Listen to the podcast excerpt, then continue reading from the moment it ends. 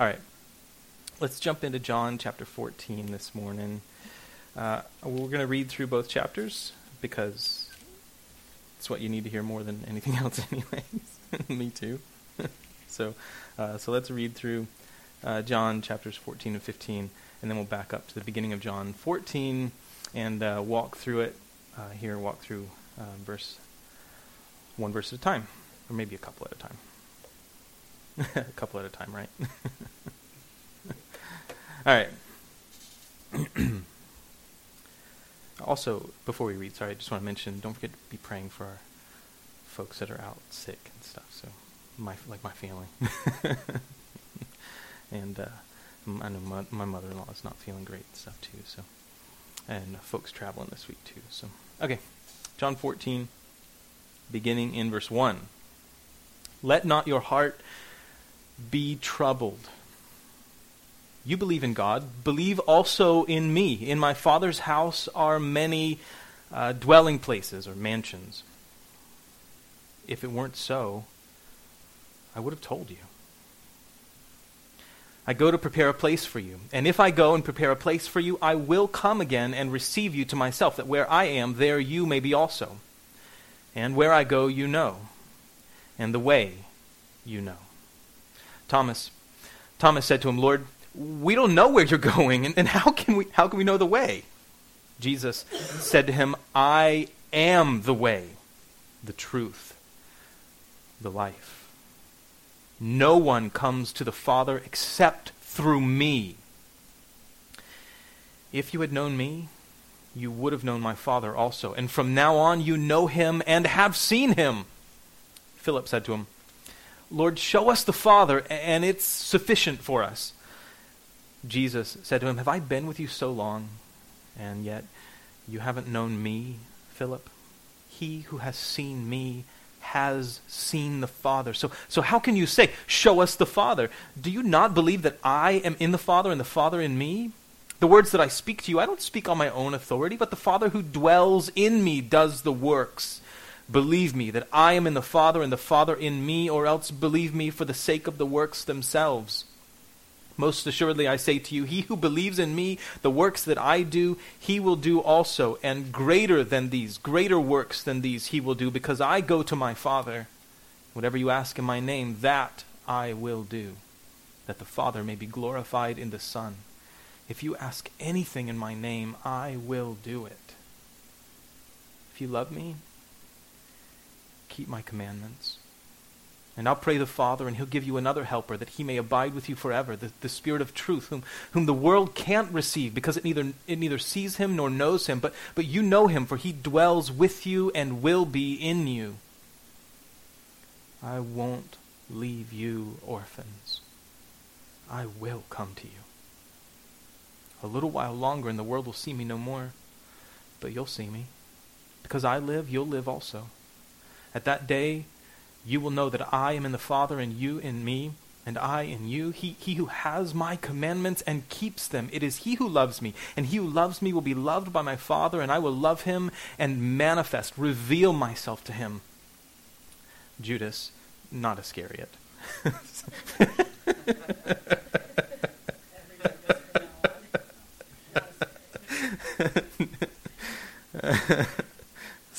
Judas said to him, Lord, how is it that you'll, you'll reveal yourself to us, you'll manifest yourself to us, and not to the world?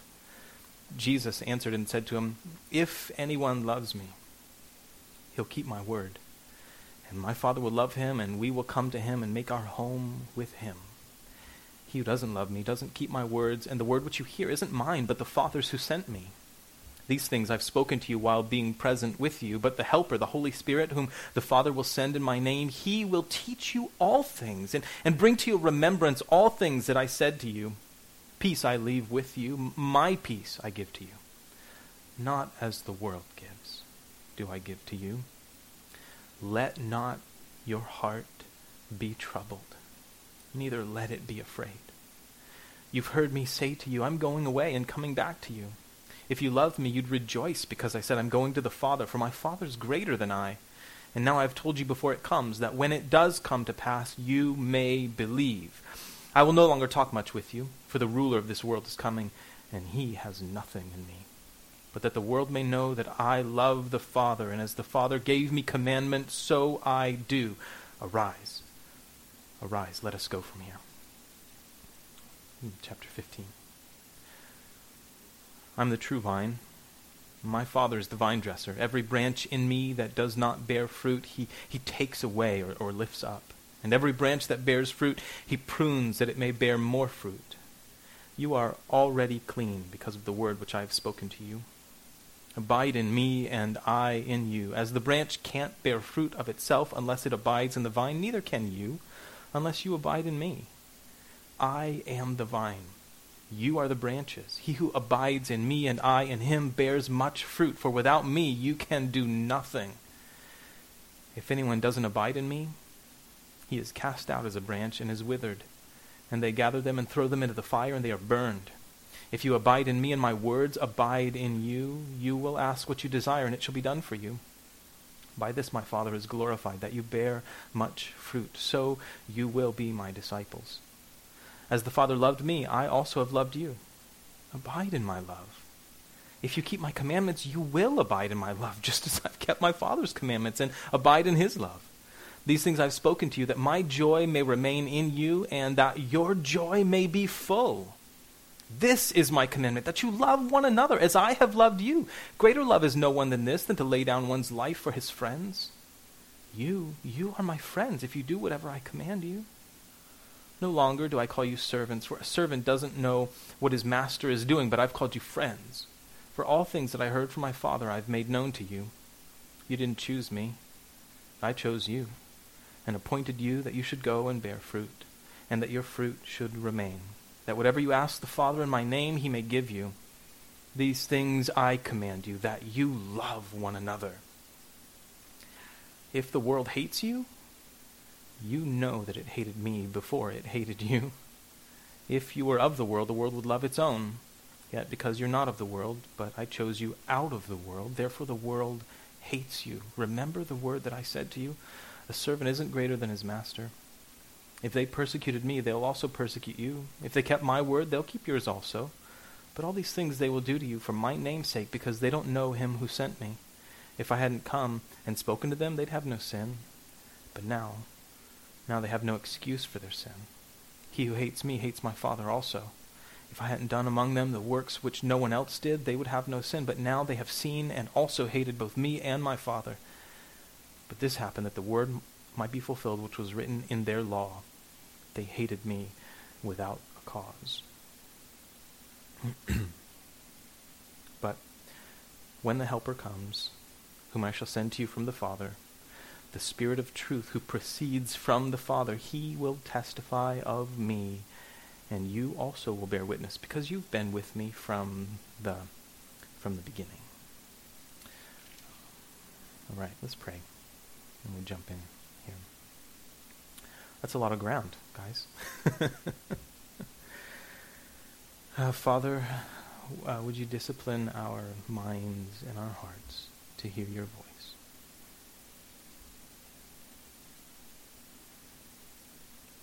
And would you be at work in us through your word to change, um, Lord, to change us? freely we admit that we have not yet arrived. that we see through a glass dimly, darkly. We hold out this great hope as you've promised that one day we will see clearly, we will see face to face. Lord, take your word, the very sword of your Spirit, and do that as it has been said that sanctifying surgery.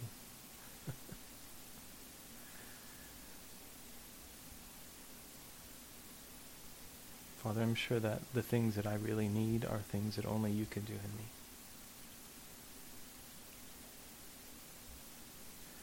So would you please have your way with us? Please, Father, please do what you want. please, because you're good and you're mighty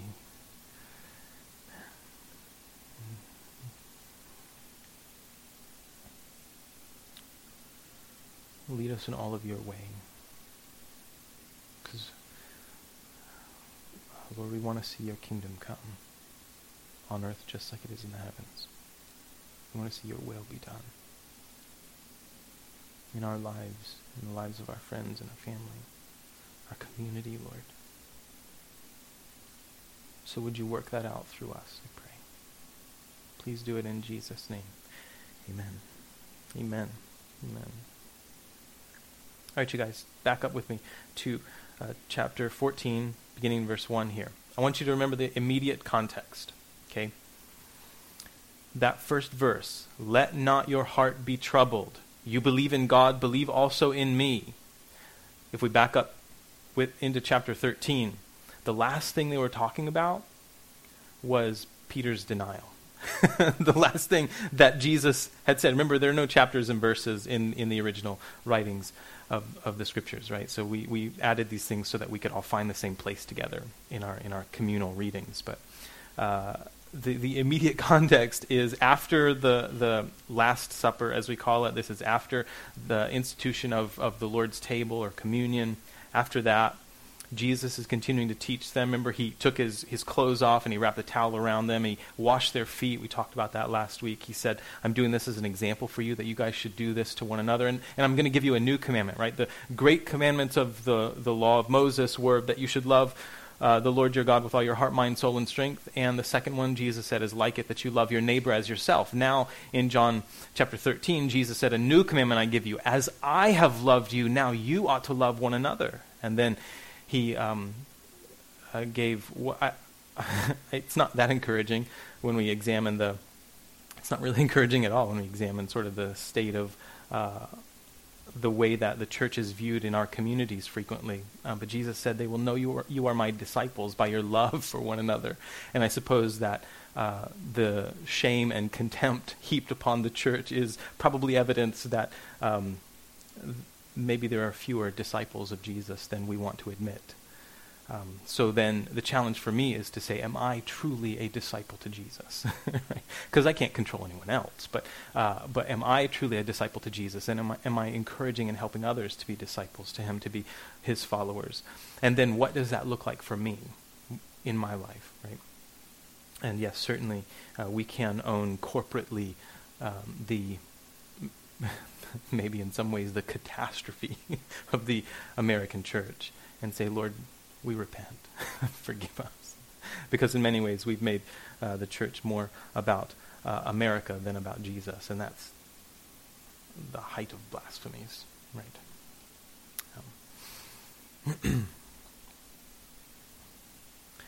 the last thing Jesus talked to them about in John chapter 13 was to say to Peter, who said, Peter said, Lord, even if I have to die with you, I'll f- I will follow you. And Jesus is like, all right, bro, you're going to deny me three times. Just tonight. like before, before the rooster crows, you're going to deny me three times. Okay? So then the very next thing he says, that is the end. Jesus answered, this is John 13, verse 38. Jesus answered him, Will you lay down your life for my sake? He's talking to Peter. Most assuredly, I say to you, the rooster shall not crow till you've denied me three times. And he continues talking. And the very next line is this Don't let your heart be troubled. Man, that's. Jesus is so incredibly wonderful. He's just like, hey, you're going to act like you don't even know me. also, don't let your heart be troubled. this is amazing, right? Because we're like, this is, he's such a failure. I can't believe Peter would do this, you know? But Jesus sees things from a, a, very different perspective than the immediacy that we tend to see things with. Jesus sees the, the long game. He sees the, the end road. He sees what's, what's happening um, beyond the veil, if you would. Let not your heart be troubled, he says. You believe in God, believe also in me. Be careful with verses like this. I just want to give this to you as an admonition, my friends please be careful because verses like this have been wielded as instruments of pain. When someone takes something like this and they say, well, Jesus said, don't let your heart be troubled, and that's a command. So if you let your heart be troubled, you're wrong. all right, bro, step up, step back.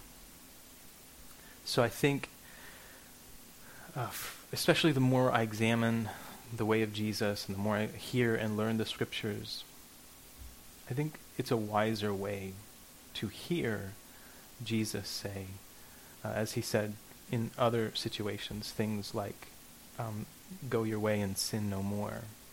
Some hear that as if it's, you know, an officer saying, you better not do this again. Remember, Jesus said to take heed how you hear. And I think that's an interesting phrase. Because we can hear the same words sometimes, but hear them in different ways based on how we view the character of the person speaking them. Remember, uh, we don't have, this is like reading text messages. You guys ever had like, you know, text message you exchange with somebody and you totally misinterpret their like motive or their intention or the way they they're saying something that ever happened before?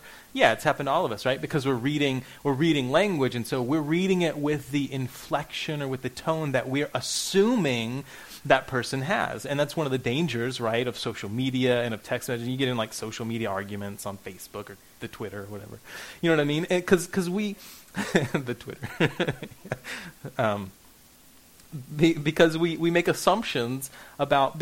Okay, let me. Fundamentally, our communication with one another is so much more than just the words that we say.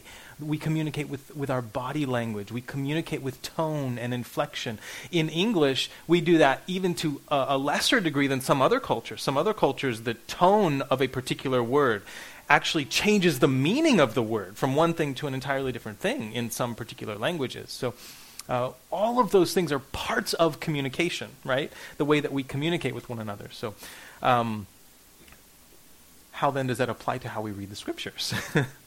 if I'm reading the, this text and I'm saying, "Well, Jesus said, let not your heart be troubled," and I'm, and it's he's commanding them, "Don't let your heart be troubled." do you realize like he's not saying this because they don't need to hear it? Like he's saying it because he knows that it's easy for our hearts to be troubled. And he's saying this he's saying this to us as I think many of his other commands to liberate us from the the the oppressive nature of a heart that is troubled. Not to say, you know, how dare you, but instead to say, hey, I'm I'm I'm offering something more. You don't have to let your heart be troubled.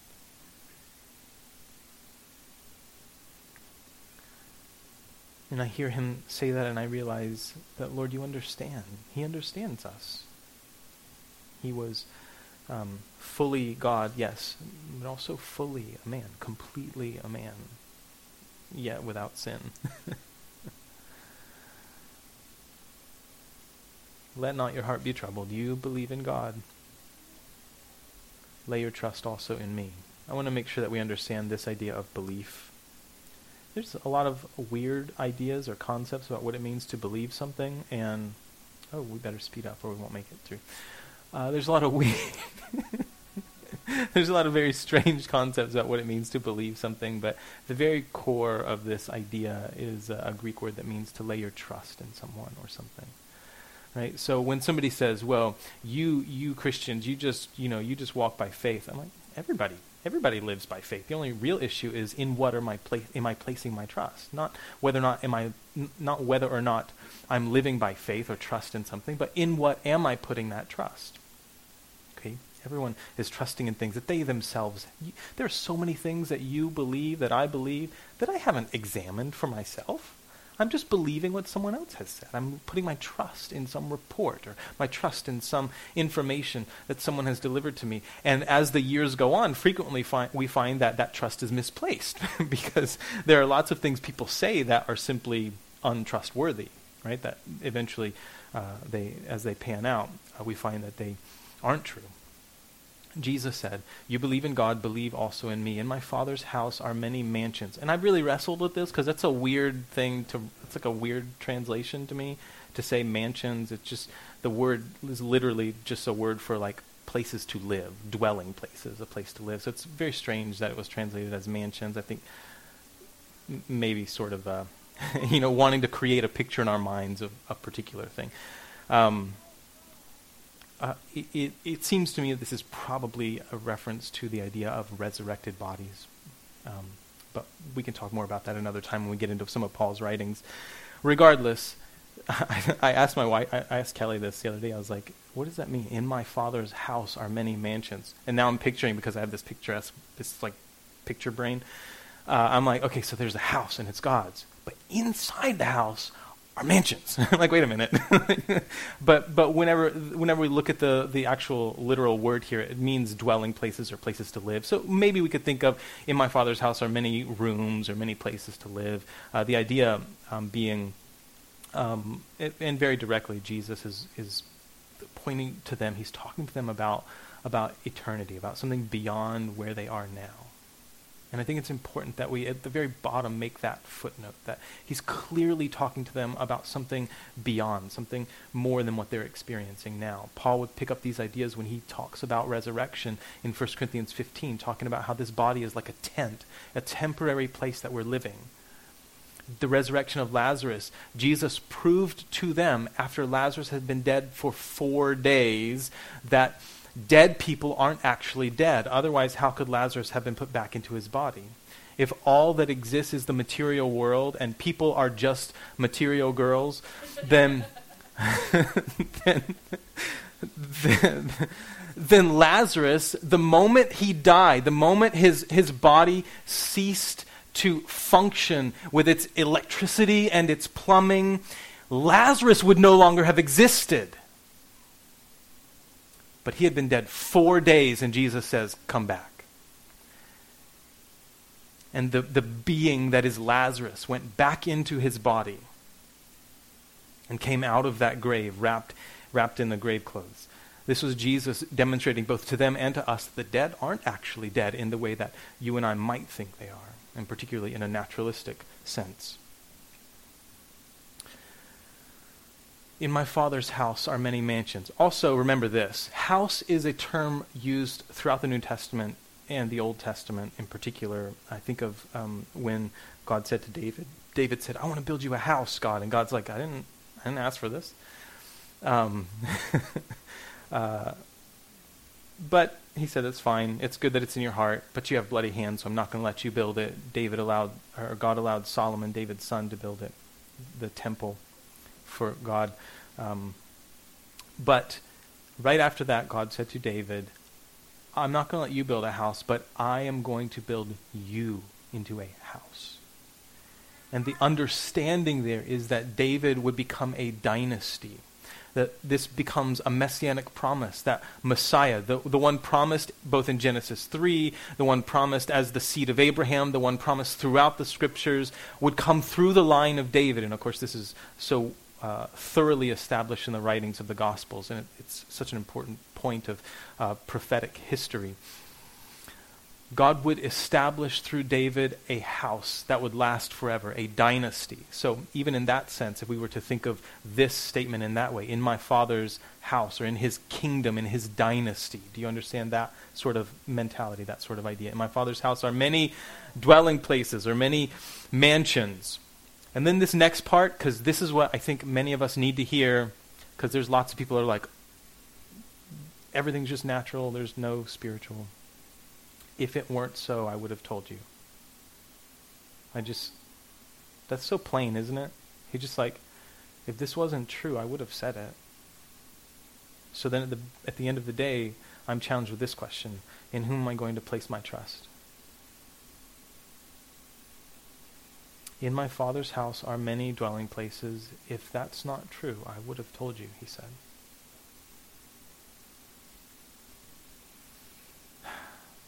I go to prepare a place for you.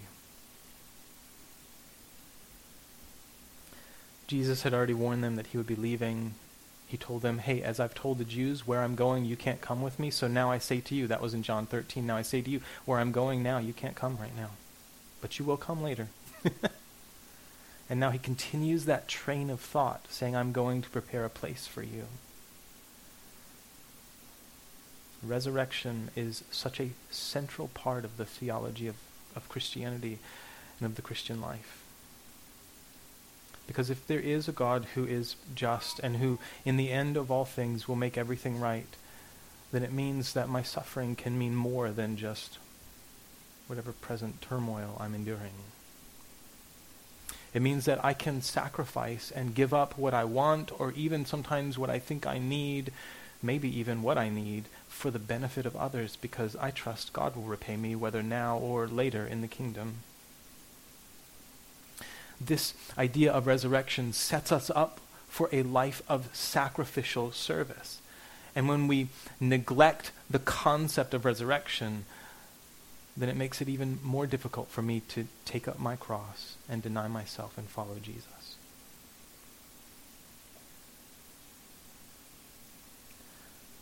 But God will make all things right.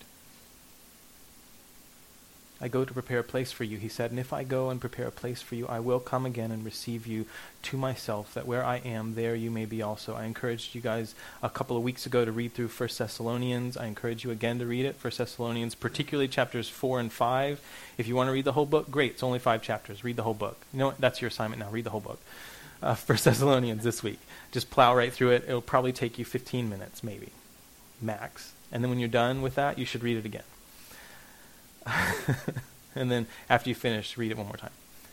And then probably one, once more after that. Just, you know, for good measure. I will come again and receive you to myself. The Christian hope, even from the beginning, has been not only that Jesus came and died for our sins and was raised from the dead, but that he will come again. But Jason, it's been 2,000 years. Hey, they criticized the early church for that too. Peter, in one of his letters, said, uh, talked about how some people were saying, well, where's the promise of his coming? Scoffing, he, scoffers, he called them. Where's the promise of his coming? I mean, that was still in the first century that they were laughing about. Well, he said he's coming back. Where is he? And Peter's like, guys, with the Lord, a day is like a thousand years, and a thousand years like a day. Like you don't, you don't understand time like he does.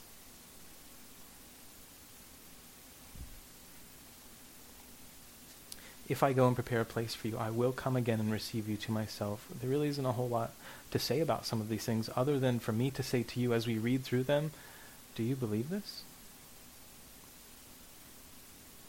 That where I am, there you may be also. And where I go, you know. And the way you know. I love this so much. He's like, you guys know. You know where I'm going. And the way there, you know it. Thomas, I love Thomas. I'm not this brave, though. If I would have been in that crowd, I'd have been like, I have a question, but I don't want to ask because I feel like I'm dumb. Because he just said we know the way. he just said he said we know, but I feel like I don't know. Thomas is. I love Thomas because he just asks. Thomas said to him, "Lord, we don't know where you're going, and how can we know the way?" I think in a lot of ways they're probably still thinking that he's talking about some place, like physical place on the earth, right? Like he's saying he's going to go away and we can't come now, we can come later. Like what's he talking about? So Thomas said, Lord, we don't know where you're going and how can we know the way? Jesus said to him, I am the way, the truth and the life. This is this like this overarching theme verse for many. No one comes to the Father except through me. And there Jesus really throws the gauntlet down related to religious systems, related to monotheism, related to how one might have a relationship with the true Creator God. No one comes to the Father except through me. And there are many who've criticized that. And so again, the question comes down to this. Do you believe him? I am the way, the truth, the life. I love that the definite article is there. The way. The truth. The life. The first century common Greek language didn't use the indefinite article. A and an are the indefinite articles that we use in English. Uh, there is no indefinite article in uh, Greek. So uh, when they are talking about a particular thing, frequently they, they use the definite article to say, as we use it, to say a particular thing. I am the way. Thomas is like, We don't know where you're going, and we certainly don't know the way. Jesus said, It's me. Do you, do you get that? It's Him. Not a, not a code of rules. It's not establishing righteousness by your obedience to Moses or your obedience to some, like we do now, some religious experience, or uh, some uh, code of Judeo Christian social mores that we've established over years of practice that we call the church, and whether or not you adhere to those things is the determining factor. All of that is the basis of religious systems under which we crumble because we fail. We fail to keep the codes.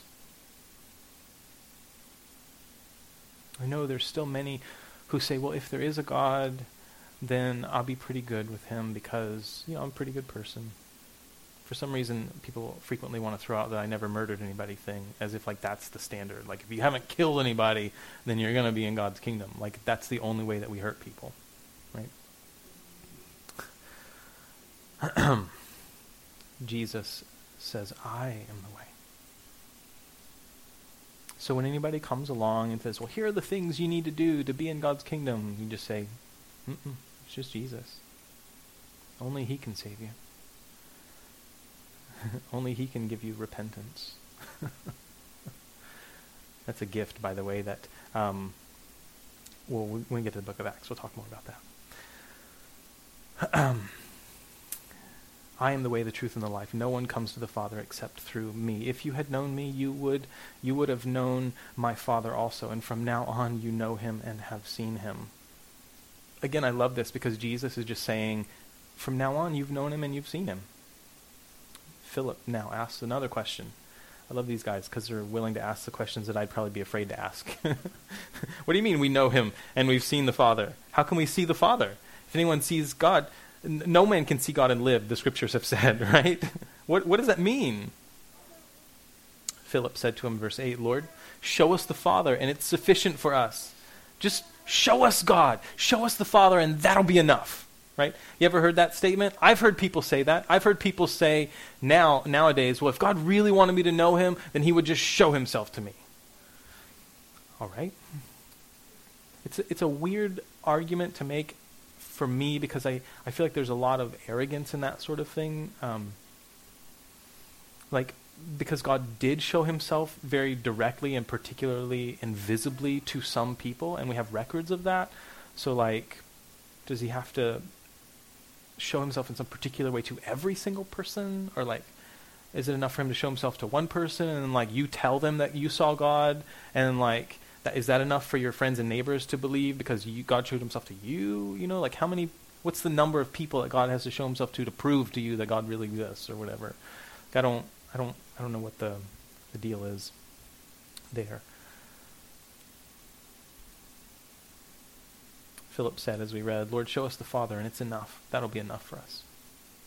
Jesus said to him, Have I been with you so long, and yet you haven't known me, Philip? He who has seen me has seen the Father. So how can you say, Show us the Father? Here laid out, Jesus gives us this idea that summarizes for us what we refer to as, uh, at least partially, as the Trinitarian doctrine that God exists forever as Father and as Son and as Spirit, one being eternally existing as three persons.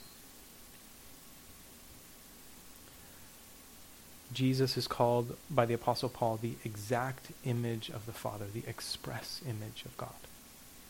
If one were to say, I want to know what God is like, all they need to do is look at Jesus. And all of the wranglings and wrestlings of people about the scriptures and about what certain things mean and what's appropriate and why is the old why does the Old Testament say the things that the Old Testament says seems to be a lot of criticism uh, that we're hearing again these days if anyone is wrestling with any of those things, I would encourage you again to look to Jesus. It is in the face of Jesus that we see that we see God in the clearest way.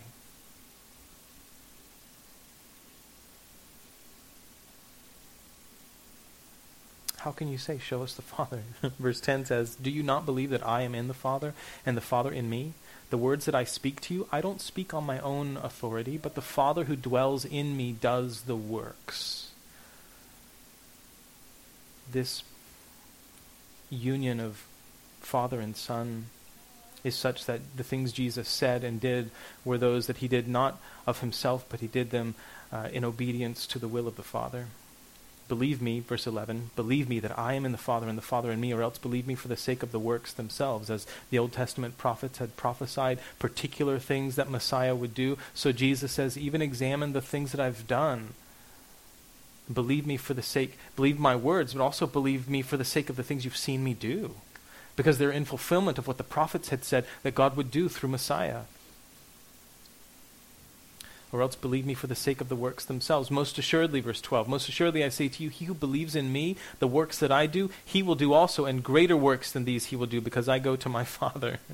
and there have been some ministries founded on that very thing, uh, and s- saying and suggesting then that, um, that um, they would do more than the miracles Jesus did.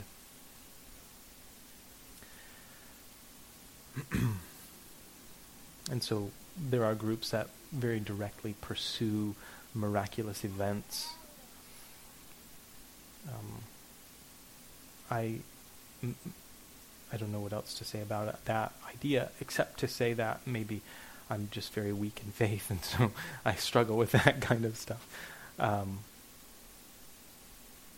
certainly, God still does miraculous things that that just defy understanding at times, as I've heard um, in testimonies, both from my own life, um, from uh, friends, from um, uh, friends, uh, my friends over in uh, in Uganda have some incredible stories of things that God has done.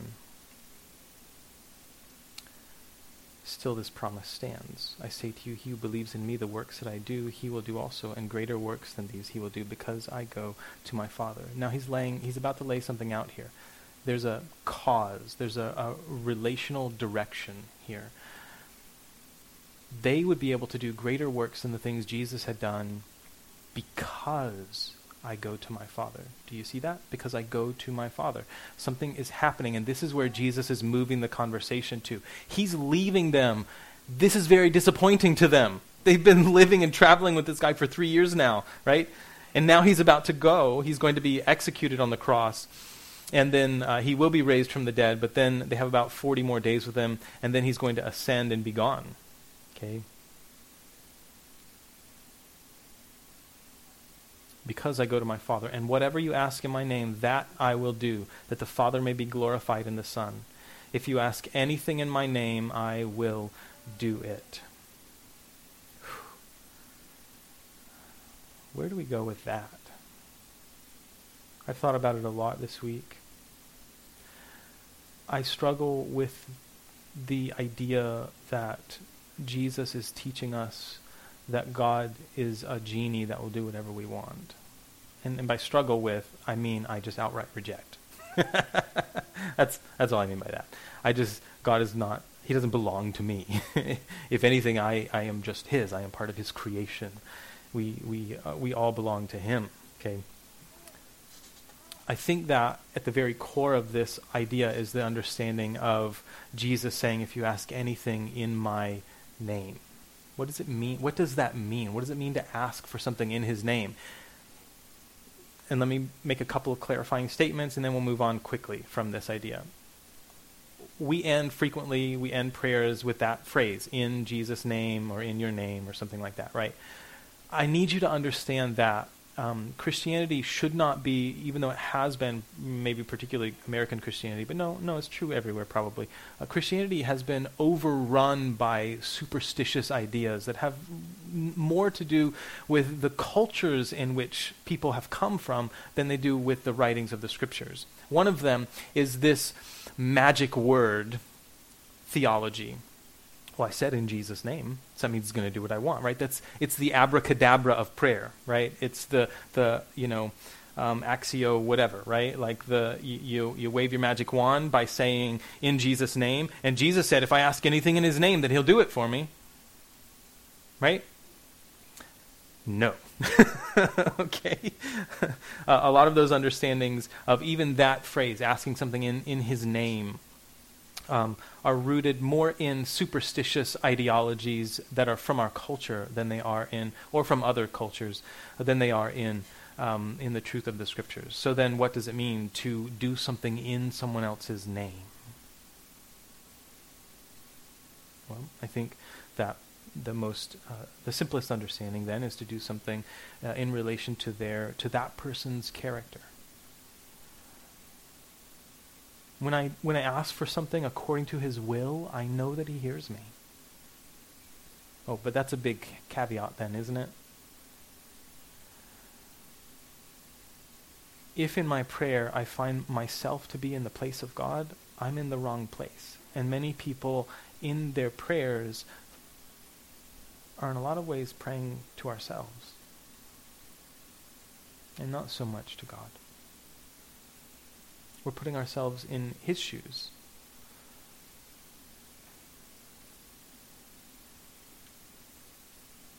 If you ask anything in my name, in his name, you know, like, I think of David in the imprecatory Psalms smash their teeth, Lord.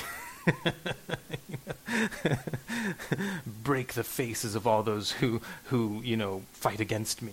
You know david was a man of war and his prayers are incredibly honest and and i love them for that reason because we know those feelings don't we? And then jesus comes as the full image of god and says love your enemies. Do good to them right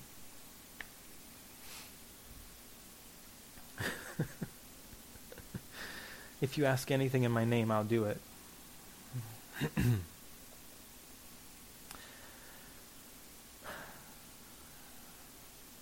as much as I wrestle with it, I want this to be for me and for you the encouragement that I think Jesus is wanting it to be.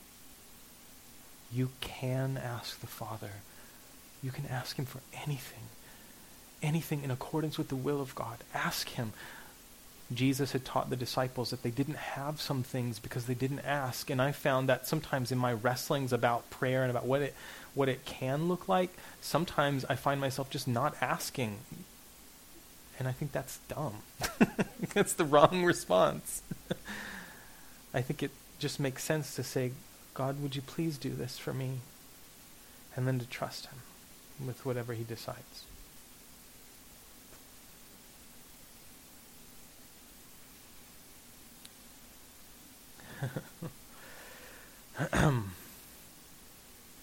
if you love me, he continues in verse 15, keep my commandments. Some of, the, some of our translations say, if you love me, you will keep my commandments. Um,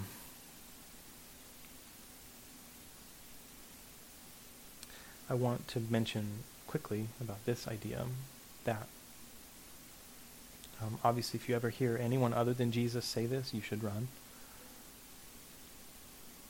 Because no one else has his authority. And if they say such a thing to you, they're only trying to manipulate you to get you to do what they want. If you love me, do what I want you to do. I understand how somebody who doesn't believe Jesus can read this and say, well, he's just trying to manipulate people. I understand. And if everything he said wasn't true, that would make sense. But everything he says is true. And that's the difference.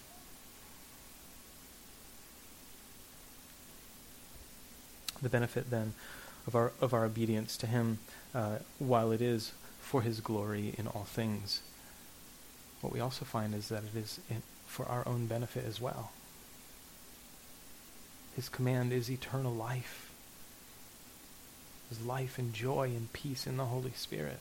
So when he commands us to do some particular thing, he does so knowing that the result of it will be good for us. He has promised that he would work all things together for good to those who love him, to those who are the called according to his purposes. That is what his promise is to us. And that changes this idea. He is not simply another man saying, I just want you to do what I want because it's good for me. Jesus' commands are also good for you. If you love me, keep my commandments, and I will pray the Father, and he will give you another helper.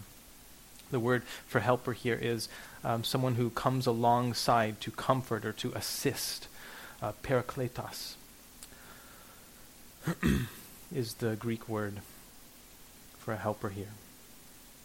He will give you another helper. And the idea of another is another of the same. The word there literally means another of the same kind. Jesus is telling them that he's about to leave them. And no doubt this is troubling. He begins this whole passage in John 14 by saying, Let not your heart be troubled. Right? If you love me, keep my commandments, and I'll pray the Father, and he'll give you another helper, the Parakletos, another um, one to assist you, that he may abide with you forever. He will live with you forever. He will stay with you forever. The Spirit of truth, whom the world cannot receive, because it neither sees him nor knows him, but you know him, for he dwells with you and will be in you. I will not leave you orphans. I will come to you. And as they're hearing Jesus say to them, I'm leaving, and you guys can't come right now, no doubt they're beginning to be troubled about what that means for the rest of their lives. And so now Jesus gives them this incredible promise that God would be with them. This promise of the Holy Spirit is the very thing that the early church used to understand that God had accepted other people groups into his body, into the church. Was the gift of the Holy Spirit being given to them. Uh, first, we see it in Acts chapter 2, then we see this same idea later with the Samaritans, and then we see the same thing with the Greeks after Peter shares with those other groups. Okay? Jesus had promised this, and this is a direct fulfillment of prophecy in the Old Testament. Um, some of those references are Joel chapter 2. Uh, we also have like the valley of dry bones prophecy in the book of Ezekiel, where God says to Ezekiel, prophesy to these dry bones, speak to them, and the, the wind blows, and the dry bones then get up, and they then are covered with flesh again. It's a prophecy about the rebuilding and restoration of Israel itself and then uh, also of, uh, of the church uh, receiving the, the Spirit of God. He will be with us. That is his promise. I will not leave you orphans, I will come to you. So then, everyone who has trusted him has received his Spirit. And as such, we can be sure of this fact that wherever we find ourselves, there is there he is too with us. In whatever lonely valley in whatever place of darkness or joy, He is with us. This is why He is called Emmanuel, right? God with us. God with us. First, Israel understood that in a very direct sense when Jesus is bodily present with them. But now He's about to leave, and this can be troubling. this is God. He's proven Himself to be the Messiah to them, and now He's leaving. And so He says, I'm not going to leave you orphans. I will come to you. And he comes to them in the spirit of truth. That's one that can be a bit of a rebuke too, as churches can be filled with much error. He is the spirit of truth, whom the world can't receive because it neither sees him nor knows him. But you know him, for he dwells with you and will be in you. I will not leave you orphans, he said. I will come to you. A little while longer, and the world will see me no more, but you will see me. Because I live, you will live also. And that day you will know that, at that day you will know that I am in the Father, and you in me, and I in you. Jesus now is talking to them about this unity, this gathering together, this belonging to Him. Fundamentally, I have to ask what I'm after in the world. What are you living for?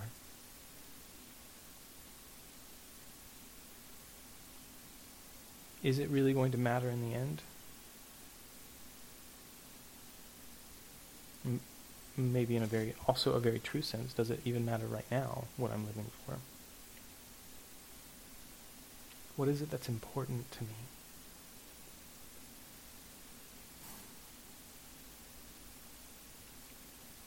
That day you'll you'll know that I am in my Father, and you in me, and I in you. He who has my commandment and keep, commandments and keeps them, it is he who loves me, and he who loves me will be loved by my Father, and I will love him and reveal myself to him, manifest myself to him.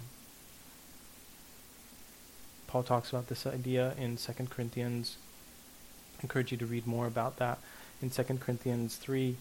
Um, This idea of seeing Jesus and being changed from glory to glory by the Holy Spirit who's been given to us. I know and am sure of this fact that while I trusted Jesus the first time in a very real, direct sense uh, as a young man, um, there, there's so much he has to work out in me and is still at work doing.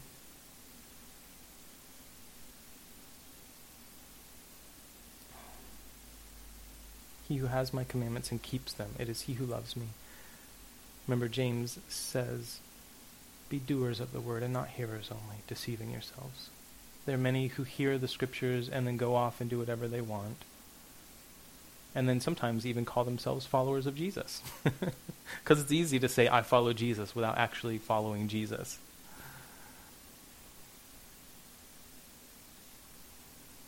He who has my commandments and keeps them, it is he who loves me. So then I ask, do I know his commandments?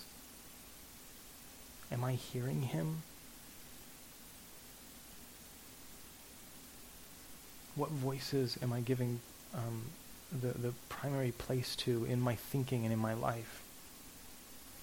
Again, when I was a young man, when I was younger, I, one of the things that became a realization to me was that a lot of problems that people have, they have because they believe stupid things to be true. And so I wanted to go into, I, I began to study psychology uh, and, uh, and particularly behavioral therapy, um, those ideas, um, because uh, while we certainly use medication for many things now, behavioral therapy has been shown to be incredibly helpful. It just takes takes time because it takes talking and relationships and um, changing of trust. Um, I, I realized that people believe really stupid things, and, and when they change what they believe, frequently their behavior changes. um, frequently, even the way people feel changes when we be- change what we believe, when we uh, agree that something else is true than what we had previously thought.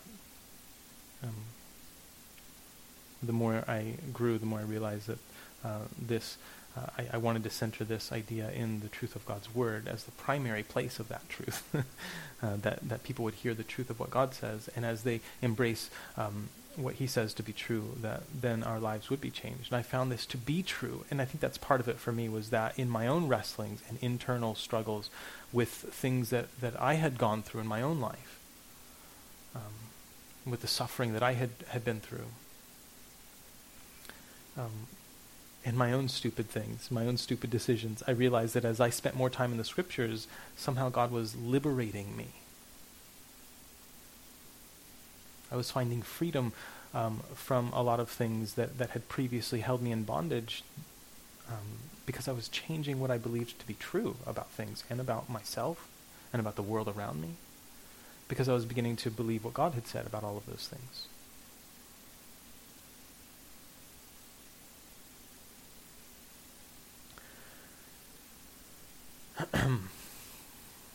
he who has my commandments and keeps them, it is he who loves me, and he who loves me will be loved by my Father, and I will love him and reveal myself to him. At the end of the day, when it comes to all the wrestlings about Christianity and all of that and the church, I just find myself keep continuing to come back to Jesus. It just about Jesus. But we really have to speed up now. Judas, not Iscariot. This is, this is, John's way of being, you know, distinguishing between, between the two different Judases. Remember, Judah is uh, Judah or Judas is the Hebrew word for praise. Um, Judas, not Iscariot, said to him, "Lord, how is it that you'll manifest yourself to us and not to the world? How is it then that you'll reveal yourself to us? Jesus had just said, He who has, has my commandments and keeps them, it's he who loves me, and he who loves me will be loved by my Father, and I will love him and reveal myself to him. Jesus just told them that. So the natural response to Judas is, that Judas has is, uh, G- Judas said to him, Lord, how is it that you'll manifest yourself to us and not to the world? Why will you reveal yourself to us and not to everybody? Not to the world. Jesus answered and said, If anyone loves me, he will keep my word. I, I don't know if this is a non answer or um, except to say rather that uh, I don't think it is a non-answer so much as it is um, not necessarily the answer that Judas was looking for. Jesus answered and said to him, If anyone loves me, he will keep my word, and my Father will love him, and we will come to him and make our home with him. There is this this um, embracing, this joining together in in Jesus that is um, something that is true for His church. As we recognize He calls us, He rescues us, He sets us free from sin, He unites us together with Himself. There, very, there is a very particular relationship to those who f- that those who follow Jesus have with God that the world does not know. He who doesn't love me doesn't keep my words, and the word which you hear is not mine, but the Father's who sent me. I think it's actually a very direct and very clear understanding or statement. The word which you hear isn't mine, but the Father's who sent me. He who doesn't love me doesn't keep my words, and the word which you hear isn't mine, but the Father's who sent me. It may not be what I wanted to hear Jesus say, but that was his response. If anyone loves me, he'll keep my word. He who doesn't love me doesn't keep my words.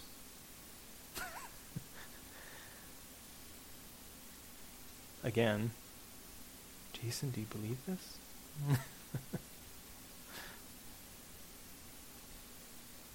These things I've spoken to you, verse 30, 25 says, These things I've spoken to you while being present with you, but the Helper, the Holy Spirit, whom the Father will send in my name, that now he is named the Holy Spirit, this Parakletos, this helper that Jesus had promised, the Spirit of truth, is called the Holy Spirit, whom the Father will send in my name. He will teach you all things and bring to your remembrance all things that I said to you. This is why I'm not so concerned about about the uh, records. he will bring to remembrance all things that I said to you. What I mean by that is that those who wrote the books of the New Testament have the benefit of God's Spirit being with them and bringing to remembrance the things that Jesus taught them.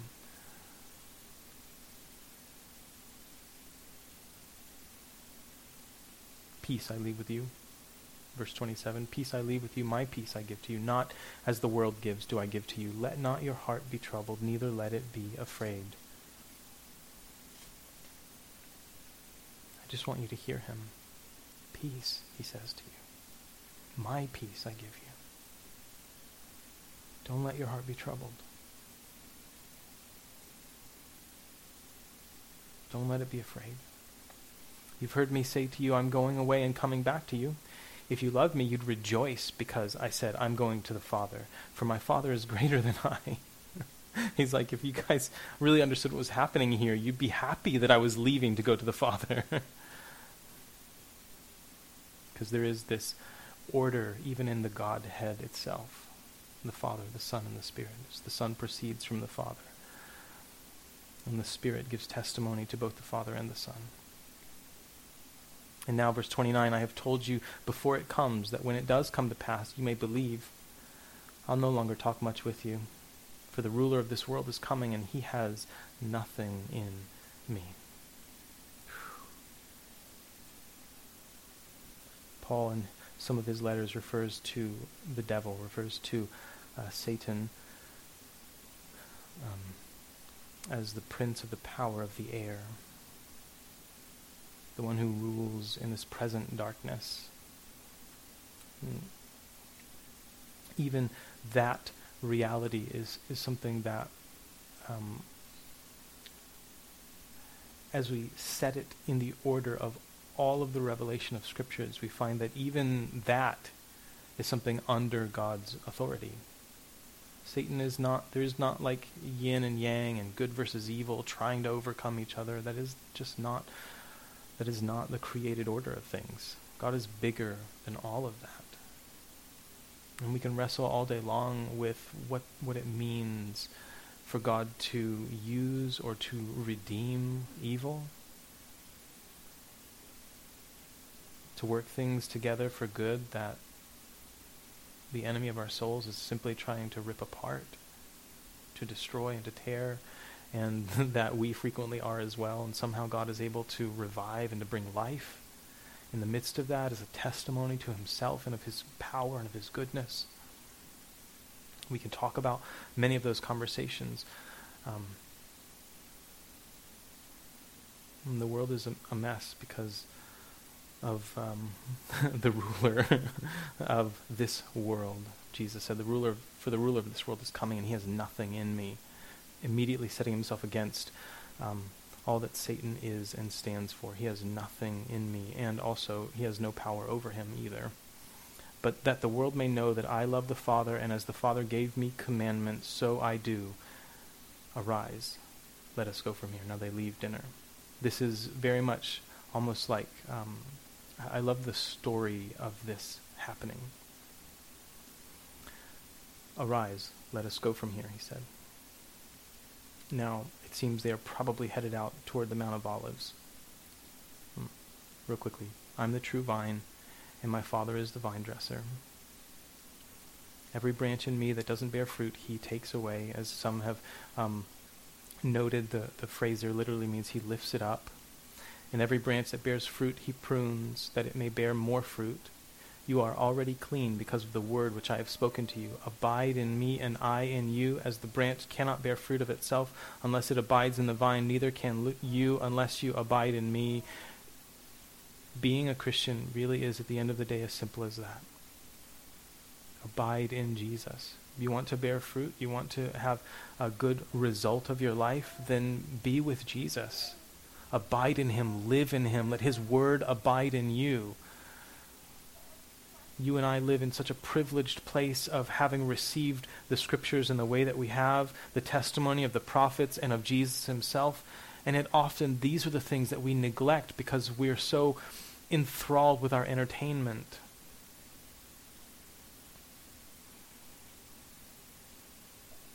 And I just want to remind you that there are consequences for it.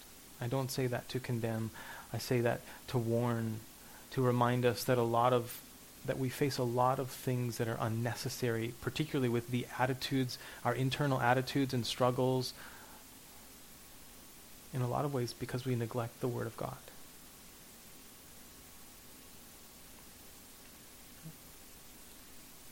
And so I say to myself, Jason, read your Bible.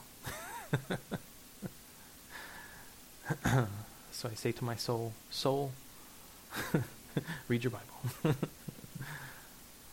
Abide in me and I in you. As the branch cannot bear fruit of itself unless it abides in the vine, neither can you unless you abide in me. I am the vine, you are the branches. This idea is something that Paul picks up later on when he writes to the church at Rome. In Romans chapters 9, 10, and 11, he talks about this place of, of blessing, that God is the, the vine, and we are like branches grafted into the vine, whether natural branches or grafted in. He who abides in me and I in him bears much fruit, for without me you can do nothing, verse 5 says. Verse 6 If anyone does not abide in me, he is cast out as a branch and is withered, and they gather them and throw them into the fire, and they are burned. If you abide in me and my words abide in you, you will ask what you desire, and it shall be done for you. Do you hear the caveat? If you abide in me and my word abides in you, my words abide in you then you can ask what you want. and I'll do it. That's a pretty big caveat. Because God's not your genie.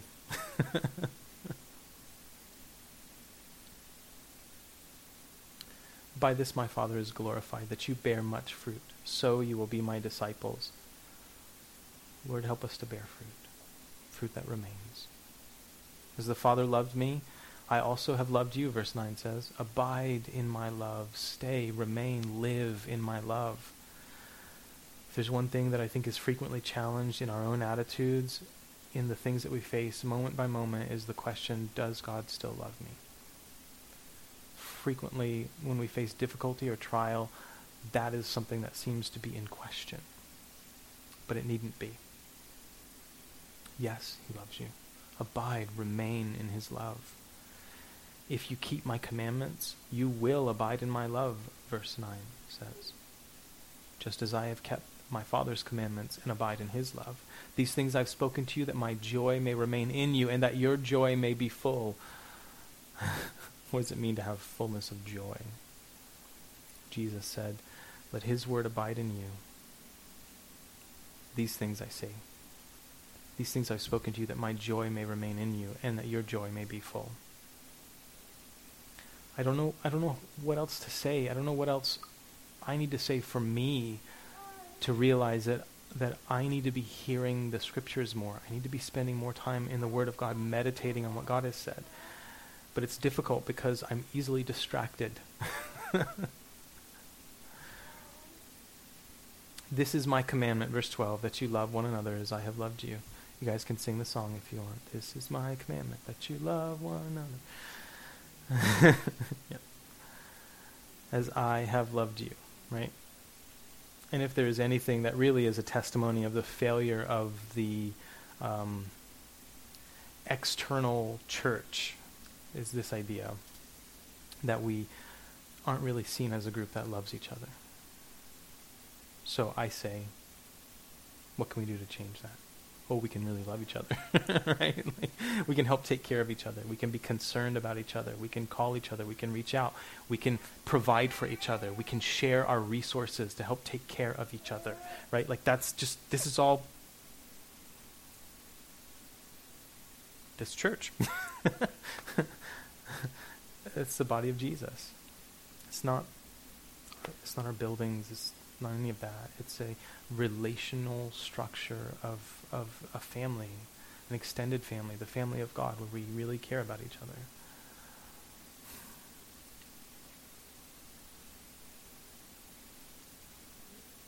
Greater love is no one than this than to lay down one's life for his friends. See, that's the that's the rub, though, because if I love you, it means I'm I'm I'm gonna have to sacrifice. I'm gonna have to lay down my life. Greater love is no one than this, than to lay down one's life for his friends. You are my friends if you do whatever I command you. No longer do I call you servants, for a servant doesn't know what his master is doing. But I've called you friends. For all things that I heard from my Father I have made known to you, Jesus said. You didn't choose me, but I chose you and appointed you that you should go and bear fruit, and that your fruit should remain, that whatever you ask the Father in my name, he may give you. These things I command you, that you love one another. See, because that that re- he's talking about how we ask for things, and then saying in the context of of us of us loving one another. This really changes the direction even of prayer from selfish motives, from just trying to ask more for ourselves, to saying, I'm asking you, Father, to do this thing for this person that I love, for this other person because I care about them, I'm asking you to provide. Or Lord, let me give away what I have and then and then I trust you, God, that you'll provide for me because I've given to my friend who has need, my friend who's hungry, or my friend who needs clothes. I've given what I've had to them, so that means now I need to trust you to provide for me, God.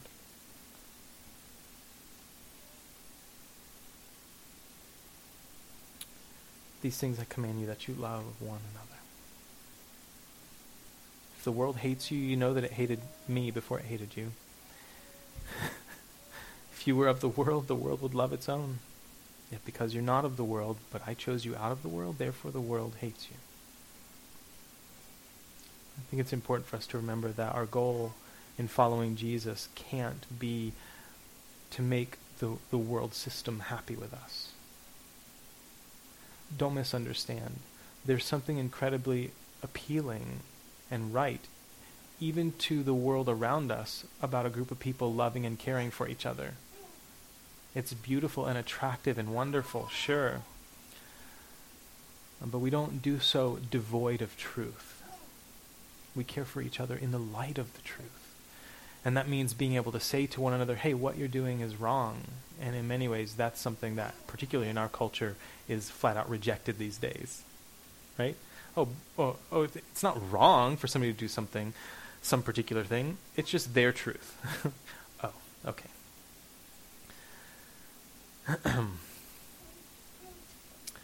Remember the word that I said to you A servant is not greater than his master. If they persecuted me, they will also persecute you. If they kept my word, they will keep yours also. But all these things they will do to you for my name's sake, because they don't know him who sent me. If I had not come and spoken to them, they'd have no sin, but now they have no excuse for their sin. He who hates me hates my Father also. If I hadn't done among them the works which no one else did, they would have no sin. And now they have seen and also hated both me and my Father. But this happened that the word might be fulfilled which is written in their law. They hated me without a cause.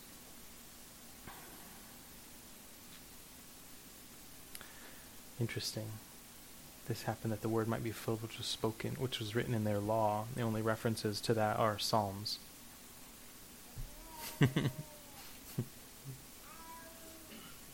Once again, I want to remind you that Jesus' view of the Hebrew Scriptures seems to be different than ours.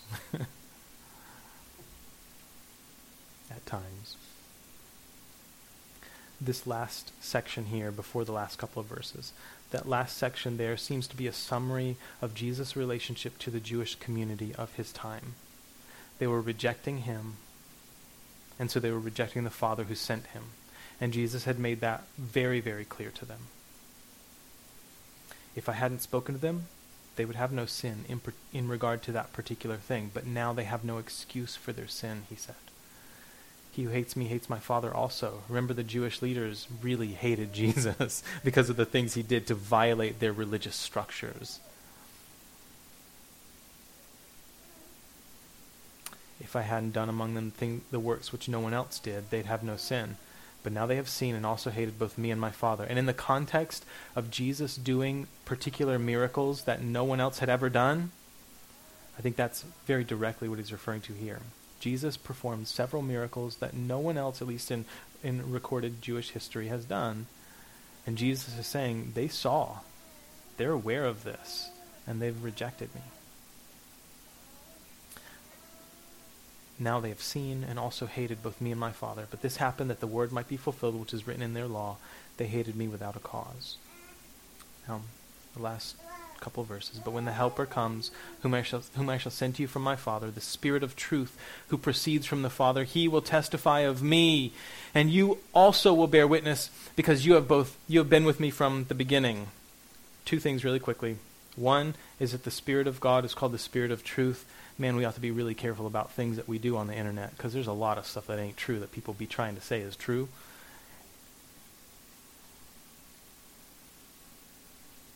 So I don't know, you know, make it a habit of like not sharing anything. How, how about that?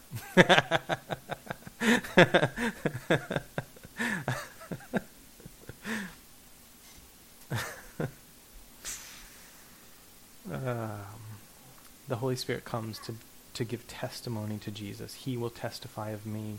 And you also will bear, will bear witness because you've been with me from the beginning in a very direct sense. And we find this when we get to the book of Acts. One of the requirements when they replaced Judas is that they were going to choose somebody who had been with them from the beginning, one of the early disciples.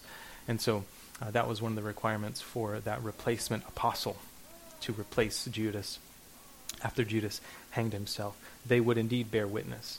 Uh, they would be his apostles um, going out into the world to testify of his resurrection from the dead, his death, burial, and resurrection. This great news that we have been promised that Jesus died for our sins, he was buried, and has been raised from the dead, and he raises from the dead both one day when our bodies die, but also now he raises us. He gives us life from the dead by um, bringing us into the light of his truth.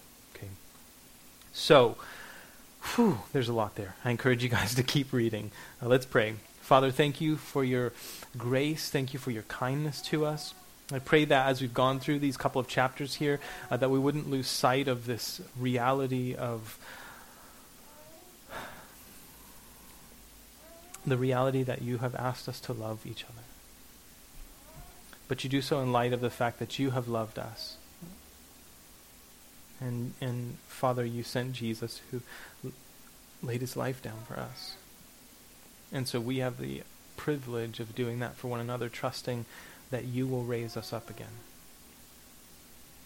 So, Father, in our marriages, help us to die to ourselves so that we can serve our spouses.